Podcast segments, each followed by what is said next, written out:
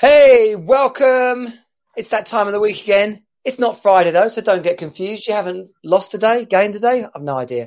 But it is the wrap-up. It's that time of the week where we get together, talk stuff, talk shit. We're dads, living the best lives ever. Let's roll. Welcome to Team Superdad. Real dads creating their best lives ever. More time, more money. More fun. You are not alone. You're on Team Superdad. Hey, welcome, welcome. Bonjour, bonjour, bonjour. How the devil are you? I'm good. I'm really good. I'm, got a bit of swagger on me, which we'll talk about in a bit. But yeah, it's been a crazy week. Just I'm trying to write the show notes for tonight, just kind of giving us a rundown. I was trying to find some fun things to talk about. It's been a really it's been. I mean, as well as physically draining, I've been out all day walks, and I've genuinely done more steps in the last 7 days than I've done in the last 7 months. And that says more about me than it does about the work I've done this week. But emotionally and work-wise, it's been absolutely mental. You know, again, I like being busy, but there are degrees. But emotionally, this week has been tough. This has been a rough week in so many ways. And as an F1 fan, I just dropped a bombshell on you as well with the show notes. Didn't know about. So yeah, I've been out all day, and we've lost one of what I would sort of call the kind of cornerstones, one of the foundations of the motorsport that I love. Yeah, R.I.P. Murray Walker, which we'll come back on a little bit. In that, we talk about some of our favourite F1 memories. If you're not an F1 fan, well. Tough. You should be. Basically, it's one of the greatest sports on the planet. It is. And yes, it is a sport. I no argument in this. It is an incredible team sport. No, it's up there in terms of world viewers. Isn't that's how it kind of ranks, and you can justify it. It's. I wonder where it's. Maybe you can do a little Wikipedia whilst I'm waffling on. Most watched sports. Mm-hmm. Let me have a go at that while you waffle. Yeah. So here we are. We're on the wrap-up 31. If you've not joined us before, then you've missed 30. Well, actually, I was about to say 30 epic episodes.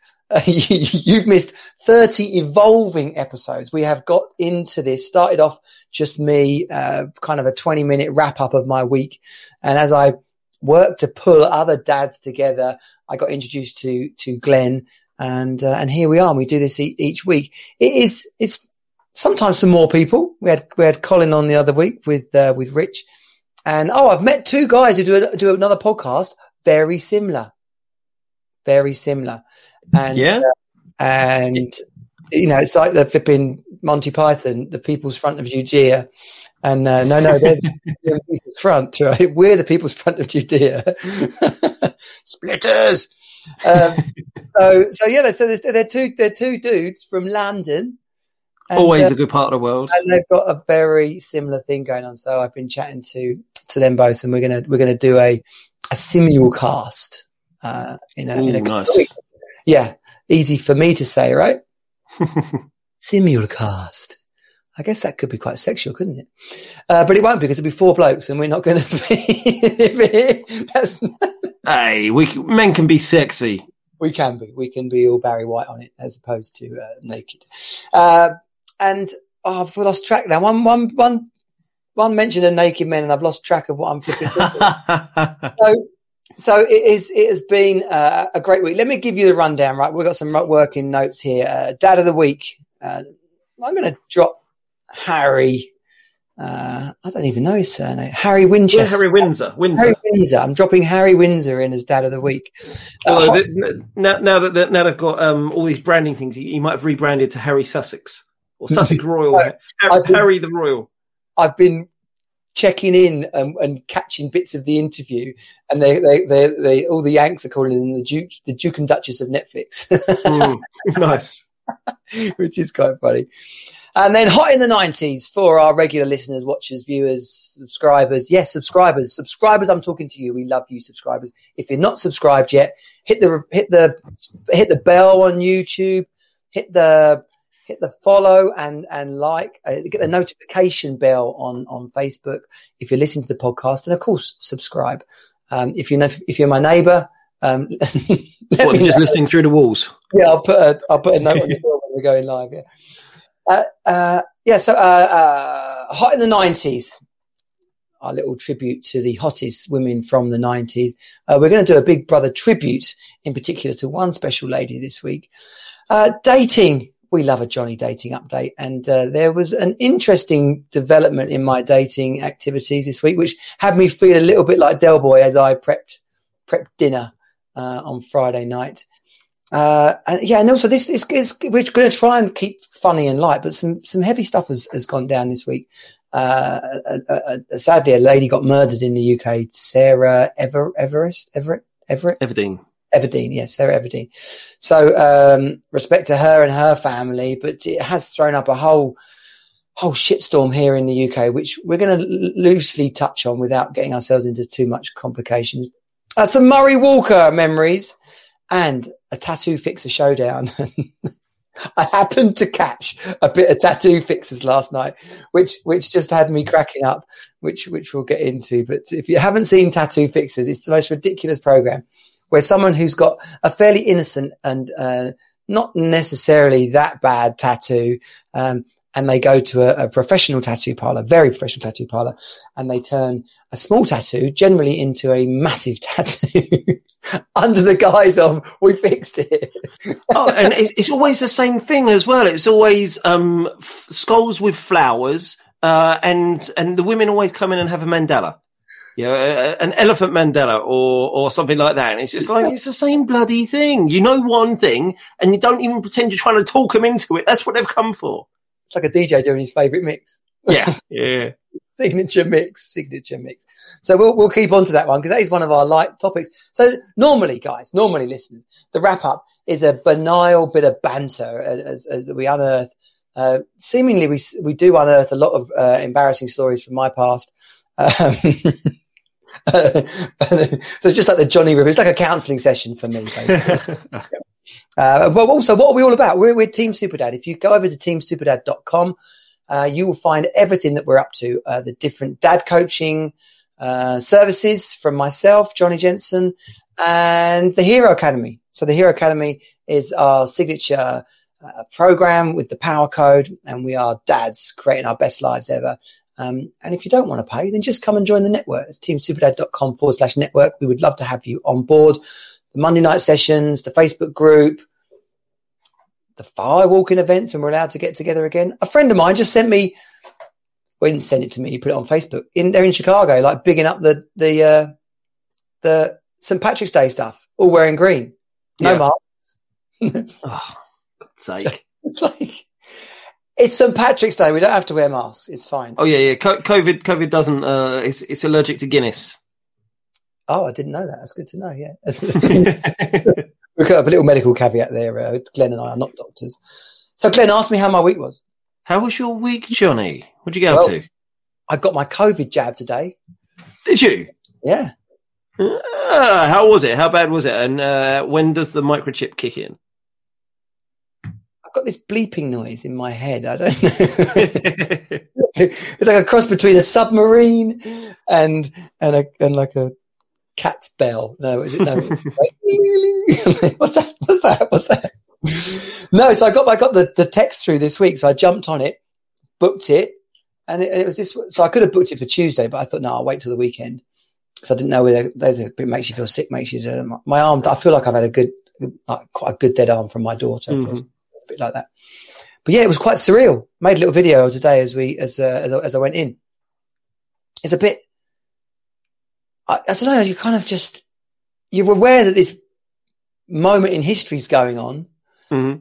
All like millions of people have had this jab, and now I'm standing outside just a everyday doctor's surgery in Maidstone Kent, and I'm about to go and get this jab that I don't know, if you hunt around for it, people will tell you it's not any good. Clearly, the general consensus is it is a good idea because we're better than having a pandemic. Yeah. And I'm standing there kind of just waiting, Mr. Jensen, yeah, do the thing, yeah, address, yeah. And then stab it in your arm. Off you go. No sticker, no sweets. Oh, what? That's the only reason I was going to do it. Loads of different. Well, I did get a little card saying you've had your first. I get, which is basically a COVID passport. Yeah. Where's the lollipop? Come on. Bring some lightness to this thing, or a sticker, surely. I love that you probably went in there and before they said, right, let's get ready to inject. And by that stage, your trousers are already down your ankles. Arse is in the air. And, I'm backing in with my heart. Let me see the guy in the arm, Mr. Jensen. Oh, sorry. Just an excuse to get my trousers off. But you're feeling all right, yes? It's not kind of wiping you out or anything? No, it's feeling good. It's in there. Jab one. I'm all off and running. And what, your second one's coming up in a couple of weeks, months? That's like 12 weeks. So 12 weeks, okay. Yeah. Yeah, I think mine, I've just snuck into the 40 to 49 bracket. So I'm in the next tranche. So apparently I'll be done by the end of next month. My first one anyway. So hopefully that will go quickly. Party in the summer. It's going to be great. As soon as it's done, I'll be like booking holidays and going to some sort of over 40s mini Ibiza orgy just because they were the only ones with passports. Well, the Euros are going to be on. Let's hope it's like a blazing hot summer. It'll be like the summer of 1996 when the Euros were here in the UK. See, this thing, I'm hoping that all the kind of, because after Spanish influenza and obviously World War I and so when Spanish influenza came along, that was the reason that the 1920s was so decadent and hedonistic, was because everyone just wanted to live and just enjoy and make the most of life now that they were able to actually live it again. And I'm hoping that it's going to play out and it's going to be a good long summer. Oh man, I don't know. I don't know if life can be like that a bit. Referencing summer of '96 and just what a blast that was. Pre social media, Chris Evans was just owning the radio. It was flipping. Interesting you say '96 though, because recently I was having a chat with a mate of mine and we were trying to think back to what was, as a country, the best year in like living memory. And the one we thought about was 2012 because internationally we were stable. You had like Obama in the White House and everything was calming down and it sorted out Iran and all that sort of stuff. We had we had austerity, but actually because of the Olympics, we were seeing this as this great coming together as a nation and doing some great things. It was a coalition government. There was all these things that were interesting and new and exciting again. And so people pretty much, if you were younger than 40, then 2012 was basically it. Maybe 2018 was close, but 2012 was the year. However, if you were a day over my age, then everyone was going for Euro 96 or for 96 in general. And Britpop being a thing and the Euros in the country and all this sort of stuff. And firstly, it was amazing how the only best years were all around sporting events. But secondly, it was just age divide. And I think it was just because in 96, anyone my age or so, we were too young to drink. So there was only so much going out and enjoyment we could have. Whereas by the time, any time after that, the millennium or whatever, we're going out. Yeah. Yeah. Anyone who was 42 or over, they were given it large during Euro 96. And so that would have been the kind of peak life moment. It was. I got to say 1996. So it's always happens. You and me are like flipping the lock and the key, Glenn. We get together, close, you know. But no, summer 96, definitely. It was the graduation year of uni. So it was the sort of the zenith, the pinnacle of our 3 years of utter debauched mayhem. Mm-hmm. And sun shone. Chris Evans owned the flipping everything in the UK. Was that kind of TFI was on? And Radio 1. In the mornings, it was just Maverick Nutter. Pretty much in the newspaper every day, it was just what him and his mates had been up to, getting on the piss during the day. Yeah. And it would build up to Friday and TFI Friday, a TV show, where he would just talk about all the fun he'd been having all week with and the guests that were coming on. That's heaven, isn't it? That's the life. That really is the life. I could live that. I could do that. Just magic. And then the Euros, the sunshine, Gaza, Terry Venables, and end of uni. So we were just probably the best moment was when we beat Holland. The 4-1. Yeah, so we had a barbecue and we're having a party, and it was a proper Stafford Uni event, basically, which you can imagine. You don't have to know what that means. Just imagine the 90s and a bunch of students giving it large all day. So we all watched the match, and it was just wild. 4-1, I think the score was. And it was. We lived on Oxford Gardens, and outside opposite was this old people's kind of row of houses. And they had this massive, beautiful lawn with signs on it that says, no anything. Don't even look at the grass. Don't even, as far as this grass exists for no one but us, right? And yeah, fair dues, we had respected that for 3 years. And in the moment when we beat Holland and we piled out onto this lawn, about 30 of us, and had just the most insane impromptu game of 28 aside, basically. Good times. I could say more. It's all I will say is full respect to Mike Tweed, who got bit in the bum by a security dog later that night as we hid in long grass, which turned out to not be that long. Dogs are famously unable to use any sense other than sight to find people as well. So you had a chance. We thought the grass was long, and we hit the deck in some kind of combat fashion, but it clearly wasn't long grass at all. And Mike, being the slowest, got bit in the bum by the dog. That's the thing. You never have to be able to outrun a bear. You just have to be able to outrun the slowest person. And it sounds like the same sort of thing there. Where's Mike? Man down. Mike, we're sorry. How's the bum? So that's COVID. So then on Friday, I was on the Glenn Lundy Rise and Grind show, right? If you're on Facebook, which obviously a good percentage you are, hashtag Rise and Grind, Glenn Lundy with a double N in Glenn. And this guy is a dude. He's on episode 826 of his 5:30 a.m. live show. Ouch. I didn't even realise there was a 5:30 in the morning. Yeah, 5:30. So yes, how he gets up at 3:30 to prep for it. He was on my podcast he was on this podcast. He was on Team Superdad podcast. So you can go back and listen to the Glenn Lundy episode. And so he said, "Oh, come on, I'm doing this thing on intentional parenting. Come and be the Friday guest." So he's had something like 2 million views of the Rise and Grind show. And he's a dude, right? The guy's got 8 kids. Eight kids. Oh, that's greedy.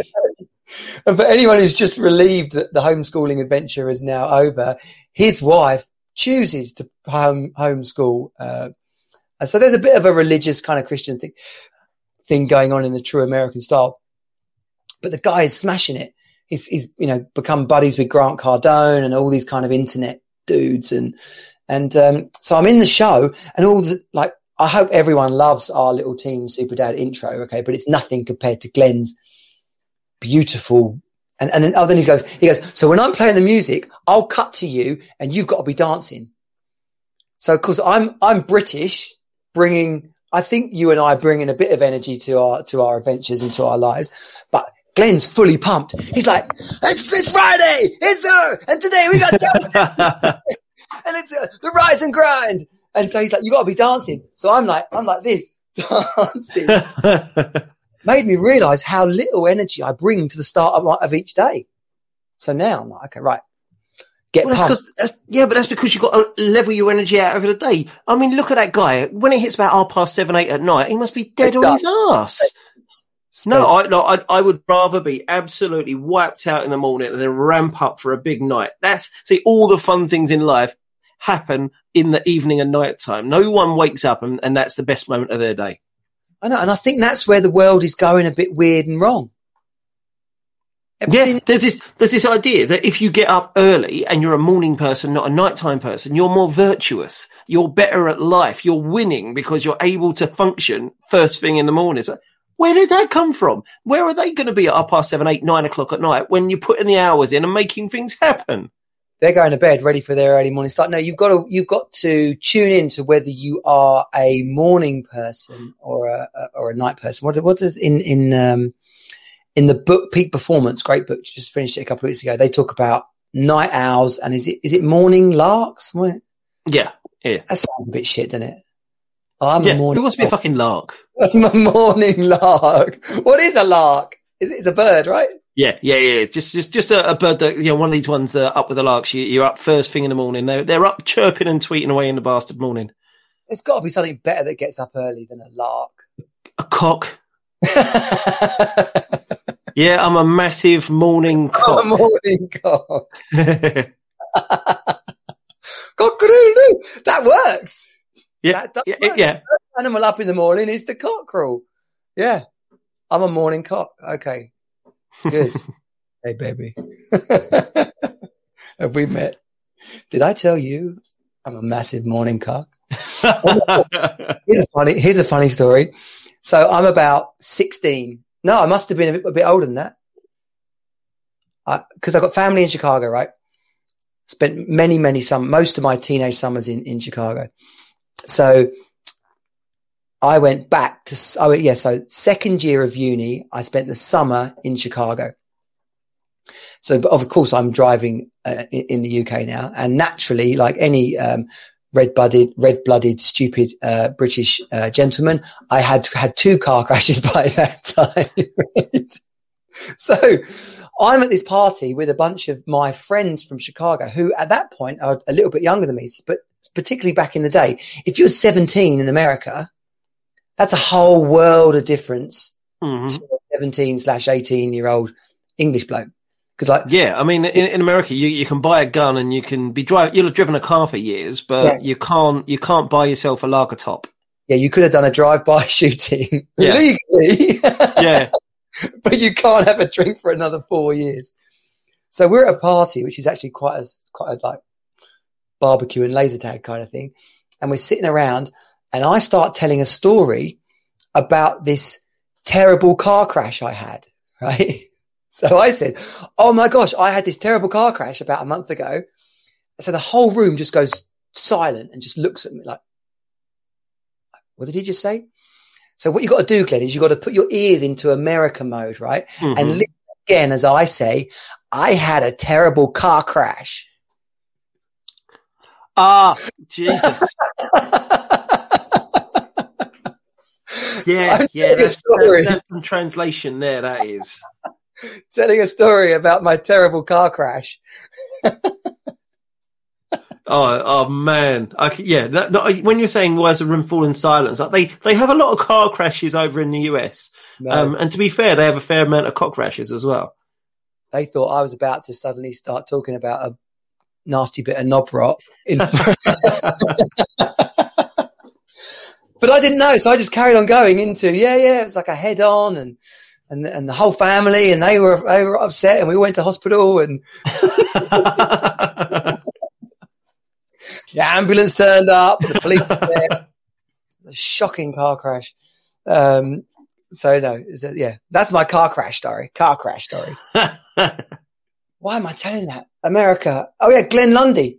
So I'm on the show with all these people, and I'm getting bigged up. So then we finish up.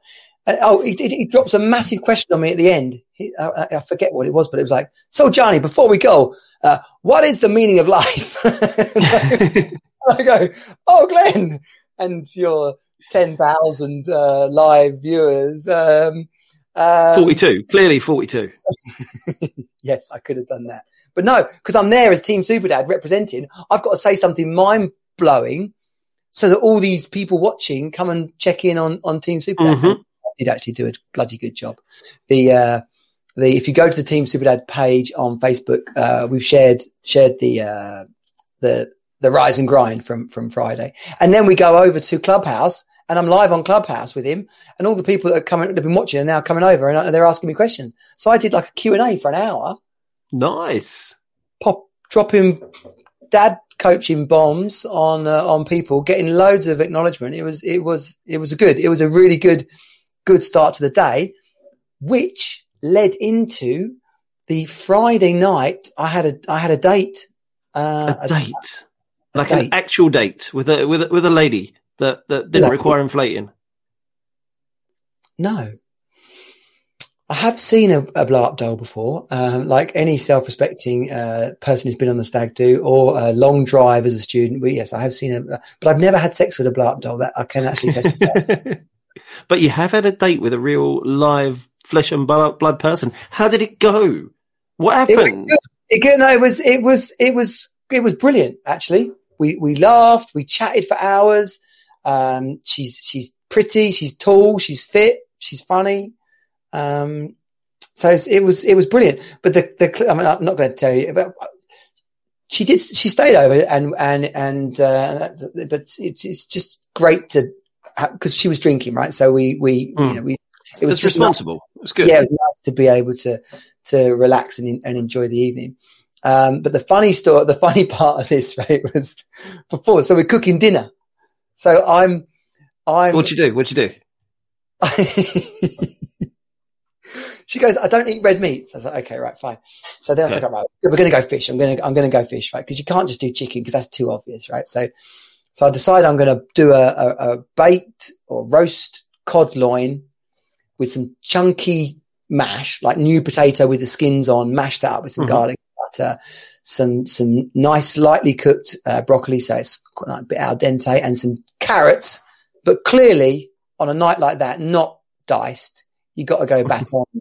If you're going to express, you've got to go batons. Yeah. So carrot batons. Then I'm thinking starter. So I'm going to go avocado, good protein. She's a PT, very fit. So I'm thinking, yeah, going to impress her like that. And then with a prawn cocktail. So, but there's something about prawn cocktail, which is sort of very 70s, kitschy kind of. Have you ever seen Abigail's Party? No, I haven't. No. Oh, Glenn. You're going to love this. People watching, listening, Abigail's Party. It's a Mike Leigh play. Another drink, Dave. Very, very dry humour, very British. It's like an hour-long play, but they did a movie of it. If you like Gavin and Stacey, the mum is Abigail. Oh, okay. Yeah, bloody funny. So I'm thinking, I'm starting to get all of a sudden getting a bit nervous because I got this woman coming round to my house. I'm assuming the house was pristine, spotless. Everything was clean and tidy. I could take this video camera and I could wander you round the show house right now, an absolute show house. Clearly, if that's the way to get a clean house, I should have her over more often because. Can't say I'm going to have loads of women over more often because A, that might upset her, and B, it might get me a knock on the door from the constabulary about kind of breaking COVID rules. All about support bubbles. And so she's your support bubble. She's a support bubble, definitely in my support bubble. So I'm thinking, like, this is all suddenly a bit weird. I'm cooking like a date meal, like a date meal. And then at some point I'm going to have to open the door and go, good evening. Good evening. And then she's going to walk in and there's going to be some kind of hi. So I'm just thinking back to being in our 20s, and this is just far too serious, far too grown up, far too sensible. But I bought loads of food. Have you got good china? No, didn't even, no, it does match. So it does match, but I didn't have any, I got wine glasses, pint glasses and kids tumblers. And I knew we were going to have gin and tonic. Didn't have any gin and tonic, appropriate gin and tonic glasses, tumblers, balloons or tumblers or something. Yeah. But that moment of awkwardness kind of passed quite quick. It was all right once she got there, and the meal was kind of happening, and the presentation. I cut the avocados in half, mixed it with some onion and some tomato, mashed it up, put it back into the avocado shells, prawn cocktail on the side, couple of little chunks of lemon for sort of looking at garnish, bit of dill sprinkled over the top. That was made. Did you have a playlist as well? Did you have a sexy Barry White playlist? No, I put Centre Force on. Okay. Well, it's Saturday night, you know, you need some house music. anyone globally, right, if you like your old house tunes, go to 883 Centre Force Radio. It's epic. Mm-hmm. Sundays in particular, very chilled.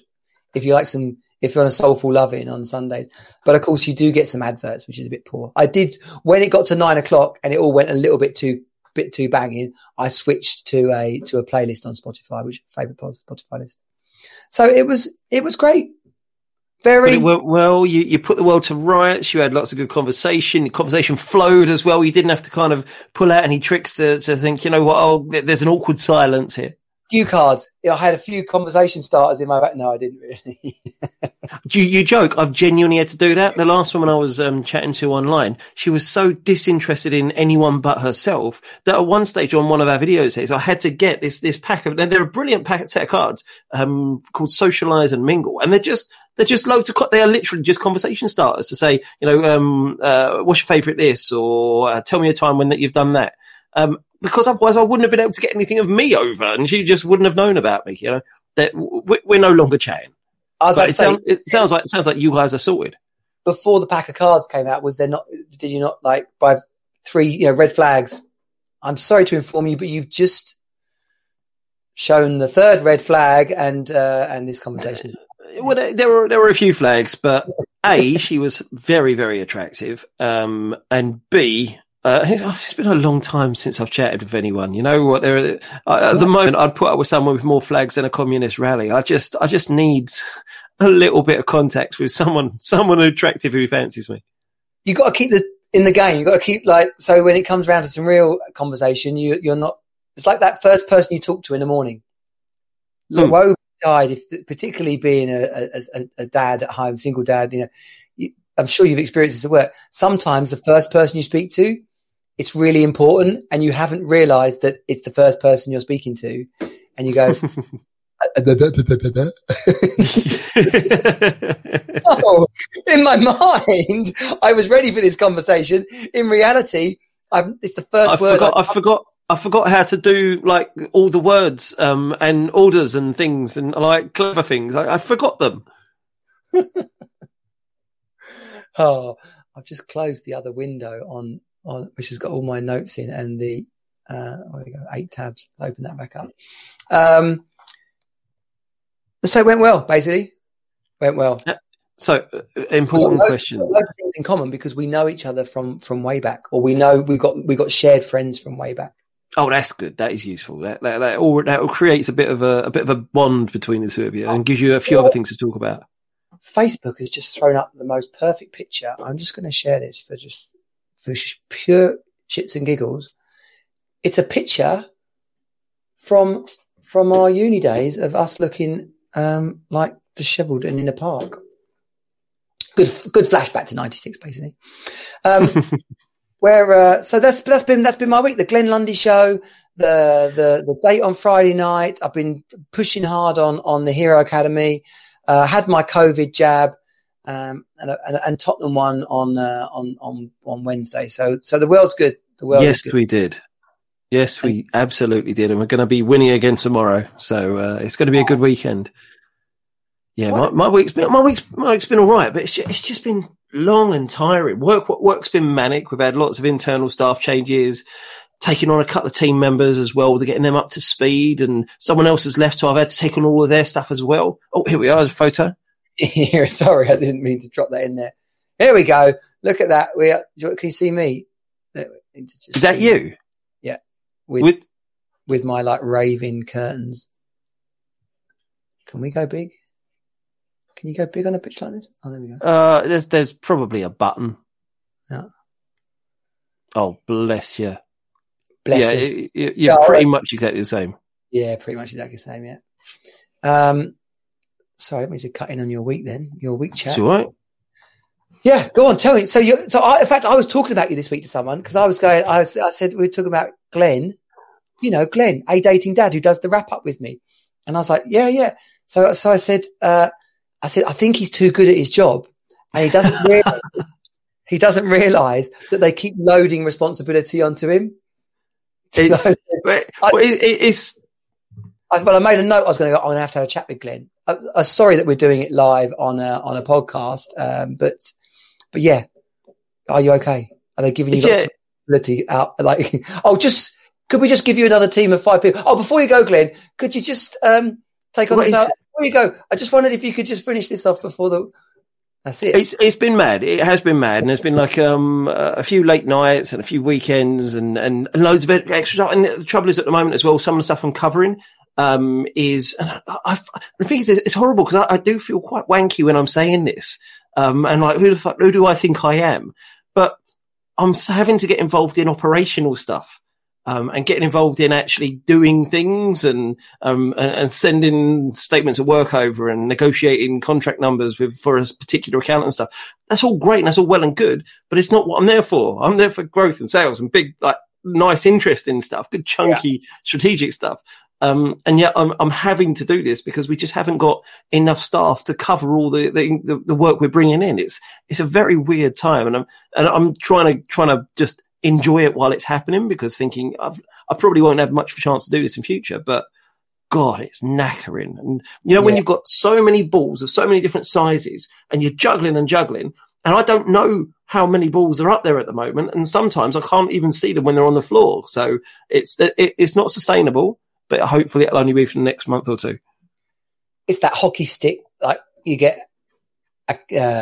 like business execs talking, oh yeah, we're in the hockey stick stage. It's like high work, high growth before it levels off and you can take the rewards of all your hard work. Yeah And it's good and it won't last, but I don't want to be doing this level of stuff forever. It's good, but it's not me. Did you fill that form in that about the cooking virtual date thing? Did my friend contact you? Cooking virtual date thing? She's a journalist, and she asked me about it, and then she. Oh yeah, I've certainly. I don't know. This sounds wanky, but I have a lot of people contacting me for a lot of things, so I always have to follow them up immediately because then I forget otherwise. So if it was sent, then I did it, but I won't have remembered it since then. I hope anyway. I hope I did it because I have to do it immediately. You're just waiting for the big breakthrough, though, the overnight success that took years to create. Yeah, talking about that, it was also this week was exactly a year since my Five Guys a Week show aired on Channel Four, and so I was not expecting. There was part of me that thought, okay, this might take off and you might get a lot of interest. I didn't get one single woman who I thought, you know what, she's an option. Contact me. Not one. It's kind of pretty galling. So what was the Five Guys a Week thing? Have I not spoken to you about that? That was one of my bigger TV things I've done recently. So actually filmed it way back in end of 2018. And just because I write blog and bits and pieces, I'm fairly well known in that sector. Last minute, I got a phone call from someone saying, "Oh, but are you free in like 2 weeks' time for a day or a couple of days? We don't know exactly what, but we're filming a TV show. It's not the actual show. This is a pilot. So realistically, what they do with pilots, and I don't know how much TV work you've done, but generally speaking, pilots, they will film them. They'll learn the lessons. They'll see what works, what doesn't work. And then they'll actually, if it works really well, they'll commission a proper series. So the pilot is just the pilot. It gets archived away. So I thought, well, why not? You know, this is fun. It'll be good. And the concept is five guys literally move into a woman's house, her actual house. And then it's the kind of, I guess, mini bachelor style. She gets rid of one person a day. You do activities like go to the gym or go partying or all these. You meet her mum and all this sort of stuff. And then one guy gets kicked out every day. I thought, sod it, why not? I didn't realise that all the other guys, I won't say fame hungry is bad, but they're all people who are on certain lists for, you know, I want to be famous. And now, is this a vehicle that's going to get me famous? That's the sort of thing they were. So, but whereas little old me, I just had no idea. I was just doing it because I thought, yeah, if there's even a chance that the woman chooses me and we live happily ever after, isn't that a cool story? And worst case scenario, someone in the world might see it and think, he seems all right. I'll drop him a line. So I walked in there and thinking, and I had my kids that week. So my dad was looking after. I said, "Dad, can you just look after him for a day or two?" So I went on a Thursday or whatever it was. Look after him for a day or two. I have absolutely no doubt, Dad, I'll get kicked out first. Maybe if I'm lucky, second. That's my aim, is to not be the first one kicked out. So can you look after them? And I walked in there. And so the first guy's kicked out. I'll share spoilers because it's been out there for a year. First guy kicked out was a professional surf instructor from the Canary Islands. Sexy motherfucker, really cool, chilled out, kind of relaxed guy. Super cool. I love him. So he got kicked out first. I thought, okay, this is good. Dad, can you have him another night? Yeah. All right, son. When are you going to be home? I don't know. Second guy's kicked to leave was a professional stuntman who's got world records for upside down push-ups, like literally flipping himself up. He's one of the strongest guys. So really cool. Third guy to leave was a professional singer-songwriter from America. Or came over from America. He's British, but came over from America. Again, super cool, sweet guy. Dad, can you look after him? Like, I can't help it. I'm in the final two. Come on. All right, son. Just, whatever. Yeah. And so then she had to choose between me, a single father of four, or a millionaire banker with a pilot's license with no kids. Guess which one she chose.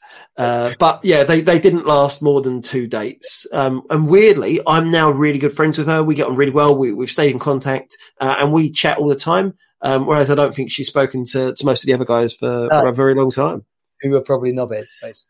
Yeah, well, weirdly, Channel 4 loved it so much that they not only did they commission two series off the back of it, they also put us up. They actually kept the pilot and ran it as the very first episode.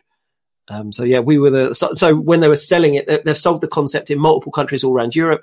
And very weirdly, I saw loads of pictures. They took it to Cannes. And so I saw these pictures of my face on the billboards, at Cannes, TV festival. It's there was all six of us in this oversized bed, and all the promotional shit that was going on.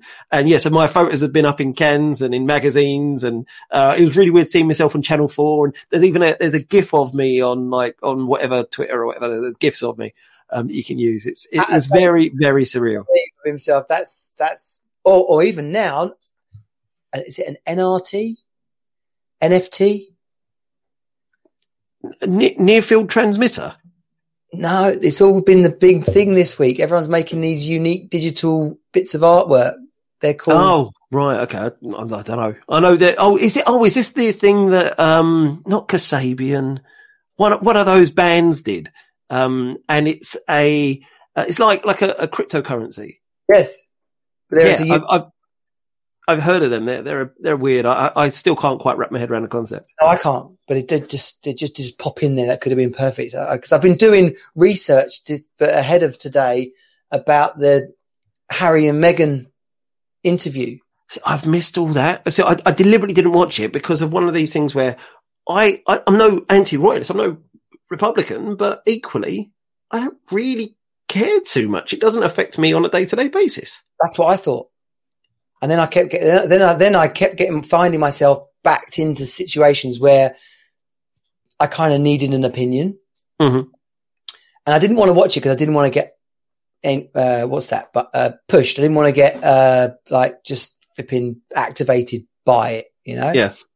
And because I didn't really know what I think. I don't know what I don't think I care enough to think bad. I like the royal family mainly because I think.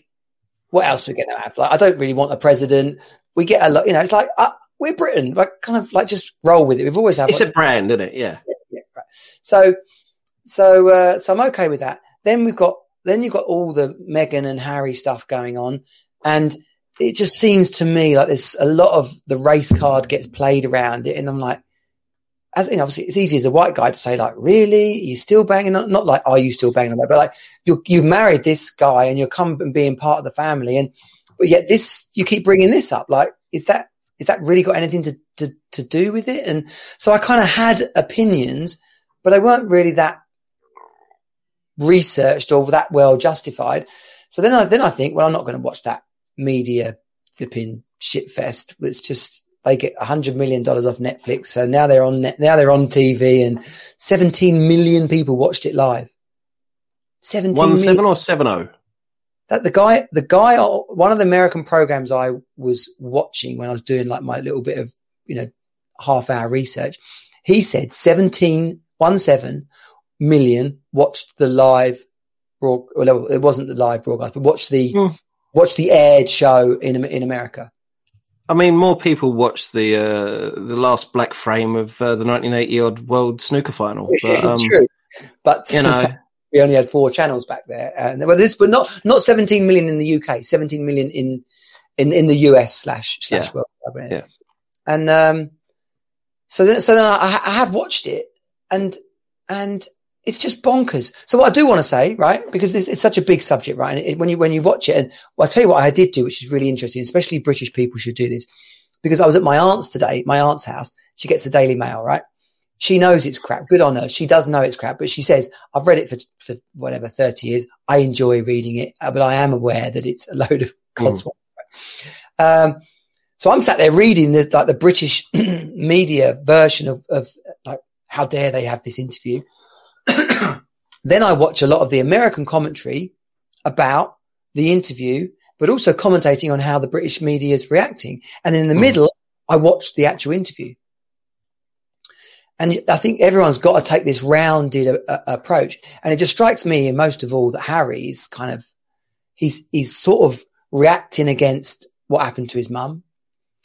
Mm-hmm. He's reacting against the establishment that he's been brought up in. They talk about being trapped. Like, I couldn't do what I want to do. They wouldn't let me. I had to leave or stay, but I couldn't stay and do what I want to do. So I got to leave so I can do what I want to do. And now I'm getting caned for leaving by the British press, who are actually then blaming my wife for why I'm leaving. Mm. And they start bringing up these different examples of, things they said about Kate, things the media said about Kate, and then things the media said about Meghan. And it's weird. It's like you can't deny it. It's a combination of racism and xenophobia. Because I think her being black plays into it, but also her being American plays into it as well. And she's an independent-minded and independently made woman. They don't like that, and because I read a little piece which was basically saying the royal family is all about subsuming oneself within an institution. You're there for the institution. It doesn't like individual glory as such, whereas they're millennials. You know, for millennials, it is about individuality and making something of oneself, and doing, you know, whether it's doing good for the world or doing good for yourself. It's about yourself rather than necessarily an institution. And so those two things were never going to sit perfectly well. And William has taken the institutional route, and that's not as a detriment to him. He's decided that he's going to be part of the institution he was born into, and Harry decided he doesn't want to be part of that institution. And the trouble is, like you're saying, he has to leave. And he said, I've left, and you know, basically saying, I don't want the royal titles. I'm not going to do any of the work. I don't need the official stuff because that's not who I want to be. And then we're in the UK saying, in that case, we're going to take away your royal titles and you can't be who you used to be. He's like, well, I don't want that. So why are you pretending that I should want that? But I don't want that. It's such this weird projection of values. And I doesn't sit comfortably. Yeah. It's so much bigger a subject than the British media would have it be. And I've said before about cutting out media, cutting out news. I did it after my breakdown around the divorce for my own sanity and well-being. And imagine if everyone did. But I mean just flipping, just knock Murdoch on his head and just, I don't know. Yes. And the world would not stop turning. Everything would still go on, and people would be a lot bloody happier. There's no two ways about it. Yeah. And Piers Morgan, did you see? He's gone. So I don't like Piers Morgan. He's an Arsenal fan, right? And that's a bit of banter, right? I'm not one of those football fans who hates the opposition. I love the banter that's involved with rivalries. But so he steps up and says, in fair innocence, I think he says, if someone in your family got married to a black person, I think it's quite a normal question to ask. Oh, if you have a baby, how black is it going to be? A bit like if it was a mixed race child. Yeah. So He sat on national TV saying that. Right? And then, so I'm thinking, oh, that's the kind of stupid thing I'd say, right?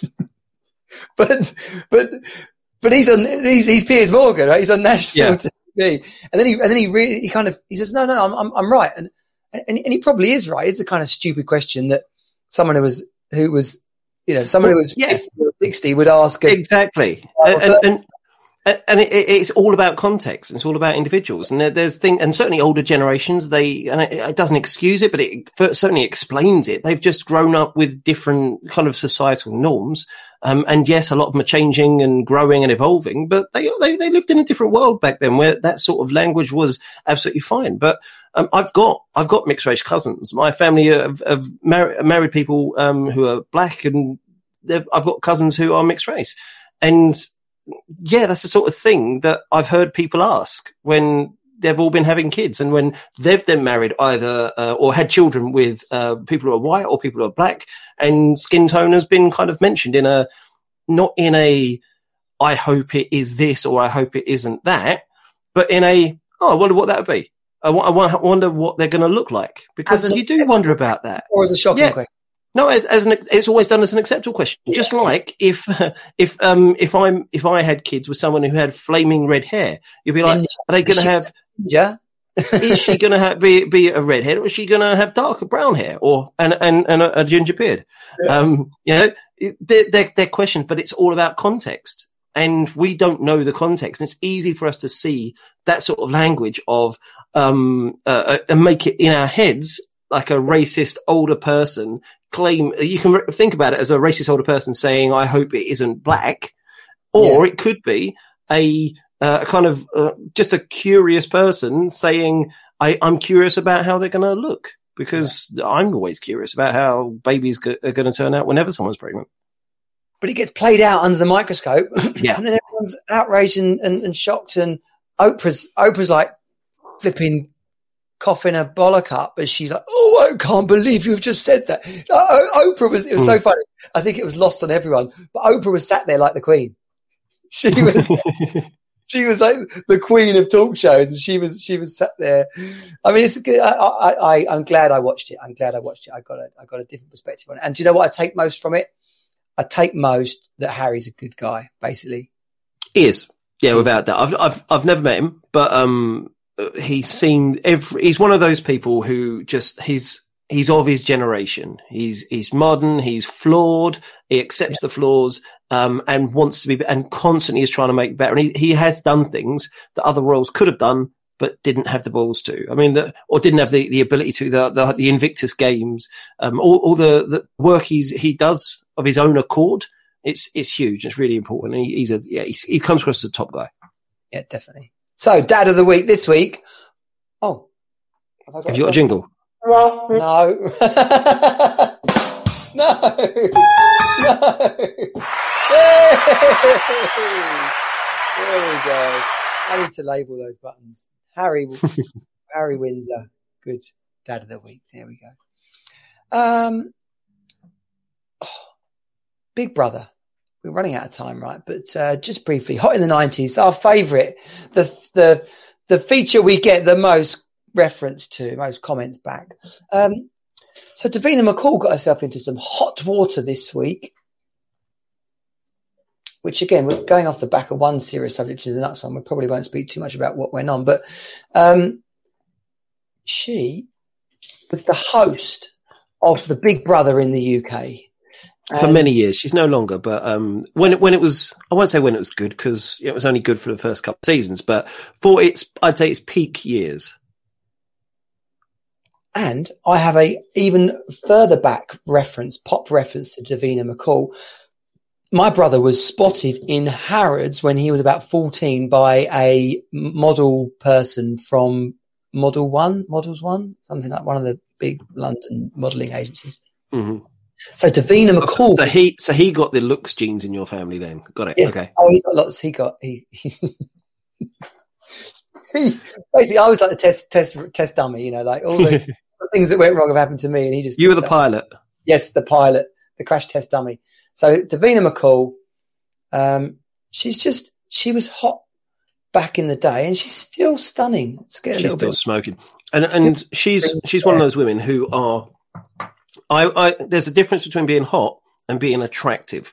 And she is incredibly attractive, not only physically, but sense of humor, her attitudes, her mindset, her everything about her is as hot as and attractive as I can imagine a woman being. Yeah, I'm down with that. And she's a load of fun as well. She looks like a lot of fun. She's into health and fitness and food and nutrition these days. But all in a positive way, you know, she's always in a very positive, supportive mindset. She'll challenge people when they need challenging. She'll be serious when they need to be serious. But most of the time, her default is let's be fun and enjoy life. Yeah. Yeah. And she's not afraid to say what needs to be said either. Mm-hmm. We in the UK, here's a good one. I'll look at this one out. Yeah. Oh, she's got some tattoos there. I wonder where she's going to get that tattoo fixed. So for people on the podcast, Davina's wearing a black and white striped bikini, quite low cut on the briefs. And there looks to be some kind of octopus tentacles appearing from out of the front of the bikini bottoms there. So this week, sadly, a woman got murdered in the UK this week. And there's been quite a lot of media commentary, women's groups, feminist groups coming forward and talking about women and women and our daughters need to be protected from men, and it's just a blanket men. It's not like bad men, mean men, sexist men. It's just like need to be protected from men. And Davina came out and said on Twitter, it's not about men. Here we go. Female abduction murder is extremely rare. Yes, we should all be vigilant when out alone, but this level of fear mongering isn't healthy, and men's mental health is an issue as well. Calling all men out as dangerous is bad for our sons, brothers, and partners. And I just thought that was a flipping thing for her to say. And no surprise, she's been absolutely roasted by the women's groups and feminist groups. I think two things have been conflated, as far as I can see. And you know, with all of the underlying caveats of what happened to Sarah Everdeen was horrific and should never happen to anyone. It's atrocious. And our thoughts go out to her family and everyone involved in that. It's horrendous. But what's happened, from my perspective feels like it's happened is two things have been conflated. There's violence by, psychopaths and men, generally speaking, it is men, violence, which leads to, attacks and deaths against women has been conflated with, sexual assault and sexual issues. And there's been a stat going around about 97% of women aged 18 to, I can't remember what the upper tier was, but probably no upper tier have, experienced unwanted sexual, advances or assault of some kind.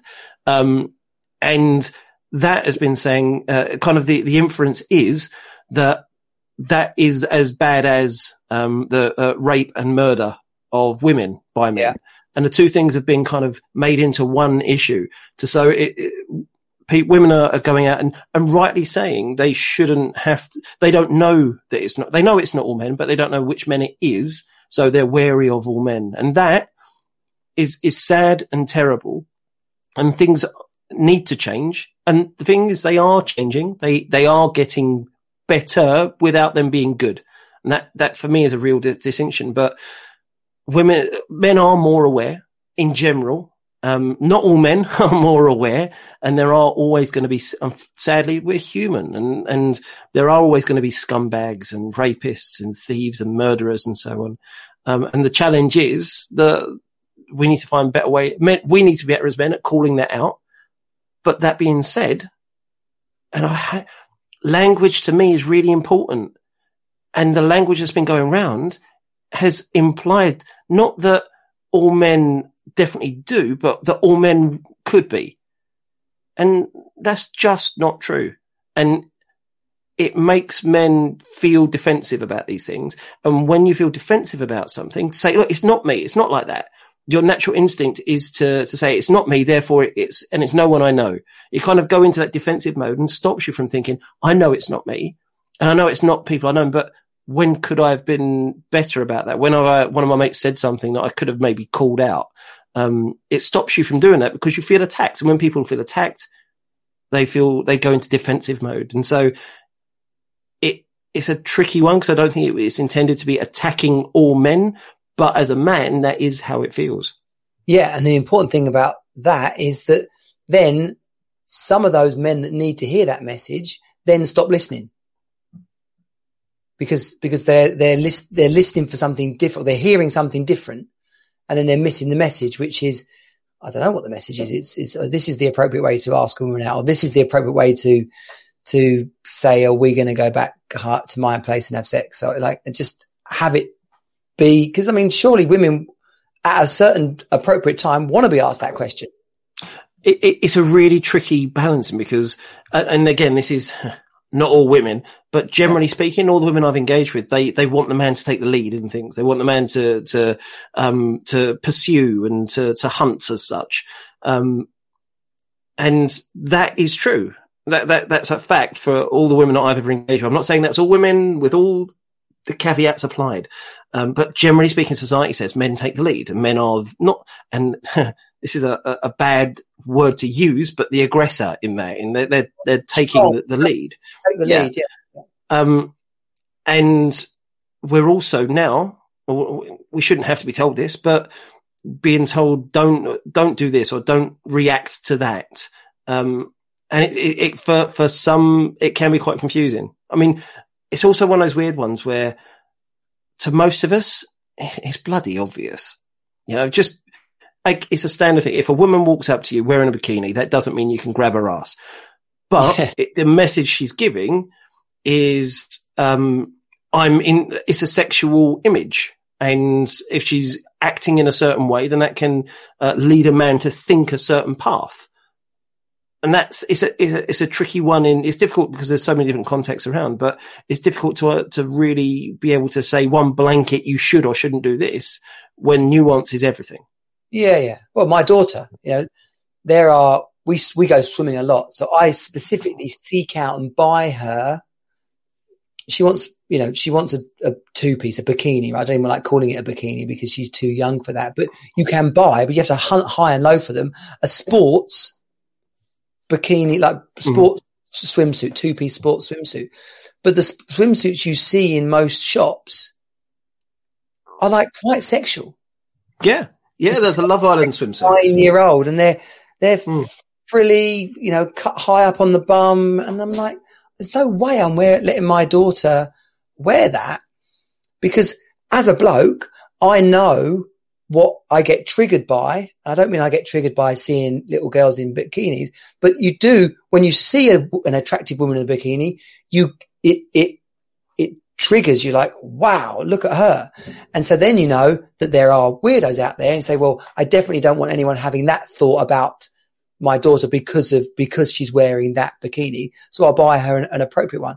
So it's almost like a fine line between the human instincts and the animal nature of it. And then also educating men on a general level of, and it's a bit like the Black Lives Matter thing. It's like, we got to get these two groups of people talking. We got to get people understanding each other better. Like, what is the question you want to be asked? How do you want to be approached? What is the right way to... There have been some good things coming out of this. So some men on Twitter have been asking, well, how can I be a better ally? What can I do? And there's things that I've always done as a matter of course because I've been hypersensitive to this sort of thing. Like if it's at day or night, nighttime it's exacerbated. But actually, if you're walking down the street and you can see a lone woman in front of you, even a pair of women walking in front of you, well, cross over and walk on the other side of the street, because they're going to know that a man's, they don't know you're not doing anything wrong. They don't know you're just listening to music or whatever. They don't know you. So they've got no reason to they're going to fear the worst. Because that's how women are forced to feel by society. So cross over to the other side of the road. If you can, make a phone call to your mum.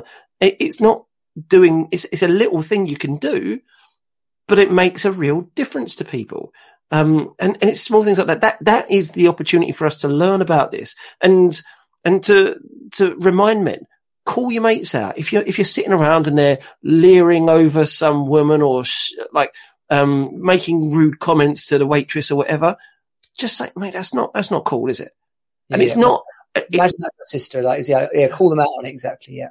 But part of me, it almost is. I get a little bit frustrated at that's what if that was your sister? What if that was your mum? It shouldn't matter because you're just a decent human being. That sort of behaviour isn't acceptable. So you should be better than that. But the other part, the kind of flip side to me is. Yes, of course, women should be allowed to wear what they want without fear of assault or rape or murder or anything like that. But my kids should be, let's talk about boys and this. So my boy should be able to wear a Spurs shirt and walk into any pub on North London Derby Day around the Emirates and have a beer with his mates and laugh and joke and so on. He should be able to. But in reality, we don't live in this utopian society. If he did that, he would probably get his head kicked in. So I have to train him not to do those things. I have to train my kids that if it's late at night, don't walk down a dark alley. They shouldn't have to think that way, but we do. We live in the real world, so it's about minimizing risk. Now, frustratingly, women have to minimize more risk than men because that's the way things are, and it shouldn't be, but we live in a real world. And while we do, we just have to keep training our kids appropriately. Yeah, and keep the dialogue open and up about it. Yeah. Well, and I was just going to, when I did the hot in the 90s and I was going to do Big Brother, I went and did an article on the Daily Star, right? No surprise, the Daily Star, right? But the top 10 sexiest Big Brother household mates, the pictures of the women who are on it are highly, highly sexual. Boobs, bikinis, and yeah, on the one hand, that should be fine, but on the other hand, is what's they're being dressed like that to get attention. It's a twisted subject, and that's why both sides need to be in the conversation. Both sides, but I think good on Davina for standing up to that conversation, basically. Yeah, I think just like everything else, she's entitled to her opinion. And she's saying something that she truly believes, and from her perspective, and it's a perspective. I can agree. You can say, I believe that not all men, we should be careful about the language we use about describing the perpetrators of this violence. And that is true at the same time as men need to be better. Yeah, both of those things can be true. They don't, it's not an either or situation. I hate the partisan language, the partisan politics of if you're not saying exactly this thing, you're wrong. And I can't stand that. Yeah. Better people, better world. Well, the future's ours to create, and that's where all these conversations need to go. Is what would the ultimate future look like? Right, let's start making it. Yeah, well, that's the future. But one thing that I'm sad that we've lost from the past is a certain befuddled commentator that lit up my life. Absolutely. Tell us, how long have you been an F1 fan, Glenn? Well, I've been an F1 fan since I was a kid, since back in the days when it was on terrestrial TV. And for those who didn't know, I'm such a, my youngest son is called Jensen after Jensen Button, not after you, Johnny, sadly. I've loved the sport, and it is a sport, and it's incredible. And I've loved it since I was a kid. And as I was growing up, the voice of F1 without, you get certain voices get associated with certain sports. And so you hear that voice, and it doesn't matter what they're saying. It takes you into that sport. And the voice of F1 is now and will forever be the great Murray Walker. He didn't ever try and be the expert. He never tried to be this slick, media trained personality. He was just genuinely a fan who loved F1 so much and was just felt privileged to be part of that and to be able to share his enthusiasm with the world. And I think he's inspired a generation, not only of F1 fans, but drivers and engineers as well. Yeah. And commentators in other sports as well, to be that alive, to be that, oh, he's off, you know. I loved he had them, they called them Murrayisms, where he used to just, he'd say something and it sounded so ridiculous, but as he said it, it was fine. It was like, this is an interesting circuit because it has inclines, and not just up, but down as well. And the lead car is absolutely unique, except for the one behind it, which is identical. So you just make these sayings and these phrases and these things that would just like stand out. And unless I'm very much mistaken, I am very much mistaken. And these moments that he would just get carried away from himself, like when Damon Hill, was it 96, when he won in Japan, and he said something along the lines of, I'm sorry I have to stop speaking now because I've got a lump in my throat.